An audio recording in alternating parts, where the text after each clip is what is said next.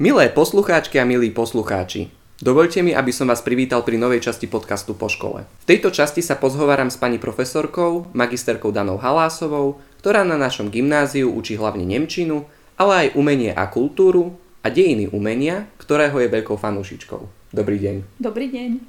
Aké boli vaše ambície, kým ste boli žiačkou? A aké bolo vaše vysnívané povolanie? Tak tých vysnívaných povolaní bolo viac. Chcela som byť, eh, keď som bola úplne malá, aj speváčkou, opernou speváčkou. Potom som chcela byť chvíľu mineralogičkou, potom som chcela byť chvíľu e, architektkou, ale aj učiteľkou. Kde ste študovali? Mali ste na seba vysoké nároky? Takže na strednú školu som chodila ku konkurencii do nedalekého gymnázia. Nároky áno, mala som na seba vysoké nároky, lebo som mala aj pomerne vysoké ambície. Už vtedy ste mali rada Nemčinu? Jazyky mi vždy išli. Ja som sa ľahko učila jazyky a vzťah k Nemčine som získala až neskôr, musím povedať. Uh, mala som rada aj ruštinu, my sme sa museli učiť aj ruštinu, ale všeobecne jazyky som mala rada a inklinovala som k ním. Verím, že aj váš študentský život bol aspoň tak zaujímavý ako ten náš. Tak mňa by zaujímalo, že na čo sa viažu vaše spomienky na štúdium a či by ste nám vedeli pripomenúť nejaké zo situácií, ktoré ste zažili. Uh-huh.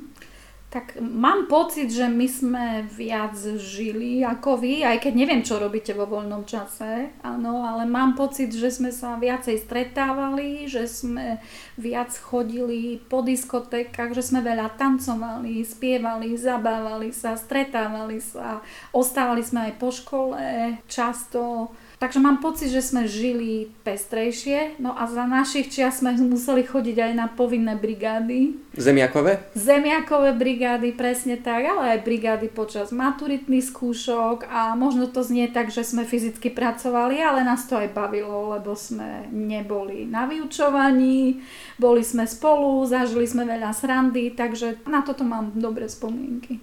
Prečo ste sa rozhodli prísť učiť na poštovu? No tak bola to výzva. Ja som odišla od konkurencie ku najväčšej konkurencii a prišla som na pracovisko, ktoré si veľmi vážim a kde sa mi dobre pracuje a kde pracujem s veľmi dobrým materiálom, myslím vás, s dobrými žiakmi. Keď som sa na našom gymnáziu ešte len ohrieval, bol som prvák, tak po skúškach, ktoré sme robili z Nemčiny, som zistil, že ma budete učiť. No a donieslo sa ku mne, že ste prísna, ale že viete veľmi dobre naučiť. Čo si o tomto výroku myslíte a ako vy seba vnímate ako vyučujúcu? Ťažko je takúto reflexiu, seba reflexiu urobiť. E, ja sa nevnímam ako veľmi prísna, dalo by sa pritvrdiť samozrejme len neviem, či by to už nebolo kontraproduktívne. Dúfam, že viem dobre naučiť. Výsledky nejaké máme. Máme aj ľudí, ktorí sa naučili plynule hovoriť nemecky na veľmi dobrej úrovni. Takže dúfam, že to viem. No čo vám viac k tomu povedať? Neviem, Janko, ako... No, tak dúfam, že sa to dá so mnou prežiť. tak sme tu. Viete? Áno, áno. No robím, čo môžem, aby ste hovorili. Čo by mali žiaci robiť, aby ste s nimi boli spokojní? Teda asi rozprávať. No, samozrejme, začať rozprávať, aj keď s chybami, ale hovoriť, nekrčiť plecami, uh, na Nekývem hlavou veta. Nekývať hlavou, vety, keď nepoznám slovičko, opíšem problém, ale nikdy nie vzdávať sa a tú hodinu jednoducho využívať naplno. No a domáca príprava by mala byť samozrejmosť. Ako som už hovoril, tak učíte dva predmety. Učíte Nemčinu, umenia kultúra alebo dejiny umenia, keď už je to na úrovni seminára. Čo vás najviac baví na tom ktorom predmete? Tak ja som vyštudovaný hudobník, nie som vytvarník, to možno mnohých prekvapí. E, umenie a kultúru učím, pretože mám vyštudovanú výchovu, čiže som na to kvalifikovaná ale mňa baví, e, ak tak vyučovať dejiny umenia ľudí, ktorí si to vyberú ako maturitný predmet, ktorí potrebujú dejiny umenia na primácie pohovory, na architektúru alebo dizajn, to ma baví ale najviac ma baví seminár rozšíreného nemeckého jazyka pre žiakov, ktorí si chcú urobiť certifikát, ktorých cieľom je skutočne sa naučiť na solidnej úrovni komunikovať nemecky písomne aj ústne a ktorí perspektívne uvažujú o štúdiu v zahraničí alebo ktorí chcú používať jazyk na solidnej úrovni. Toto ma baví a tam je aj vidieť pokroky a máme okamžitú spätnú väzbu, lebo certifikáty sú spätnou väzbou. Je to teda pre vás aj výzvou? Je, určite je. E, ešte možno, Janko, k tomu by som povedala, že mali sme v histórii, e, odkedy robíme certifikáty, 11 žiakov, ktorí boli úplnými začiatočníkmi, čiže začínali skutočne od lekcie 0 a za necelé 3 roky urobili certifikát na úrovni B1. Čiže sa to dá. Ale musí človek asi na sebe pracovať. Ja? Určite. Ako nebolo to ľahké. No. Ak by ste si mohli vybrať, čoho by ste sa pri výkone vašej práce najradšej úplne zbavili? Tak to sú také veci, že dozor, vykonávať dozor a potom akákoľvek byrokracia, akákoľvek administratívna práca, toto je pre mňa skutočný zabijak tabuľky, e, vyplňanie alebo hociaké výkazy, hoci čo, čo administratívne je nevyhnutné ale urobiť. Áno, ja tomu rozumiem, tak toto skutočne nemám rada.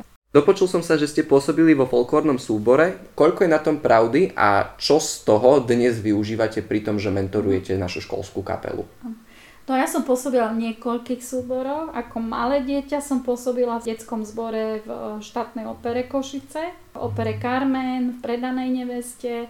No a potom neskôr som pôsobila až v troch, nie, v štyroch dokonca folklórnych súboroch. Bol to súbor, ktorý už neexistuje, súbor Akademik. Potom to bol folklórny súbor Čarnica, potom to bol chvíľu súbor Dargo, kde som viedla dva roky speváckú skupinu. No a potom, keď som prišla na vysokú školu, tak to ma oslovili moji asistenti z hudobnej katedry, ktorých si veľmi vážim a oni ma v podstate draftovali do folklórneho súboru Šarišan.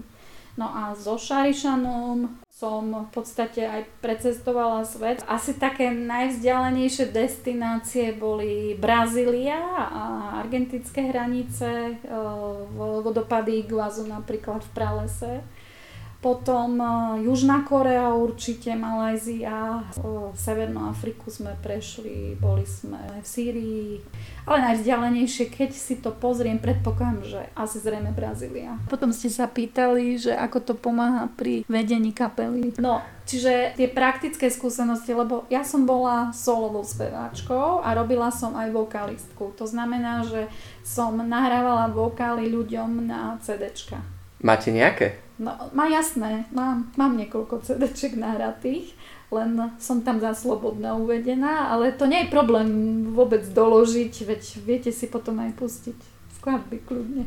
To oni sú, oni sú verejné, to nie je nič no, Tak nám musíte prezradiť. Prezradím. E, javiskové skúsenosti sú dôležité, keď ich máte, ale aj práca s mikrofónom, ako sa spieva, ako sa stojí pri mikrofóne, ako sa rozložia hlasy, čo je komorný spev, čo je solový spev, aký je v tom rozdiel, aby to bolo vyvážené. Je to veľmi dôležité.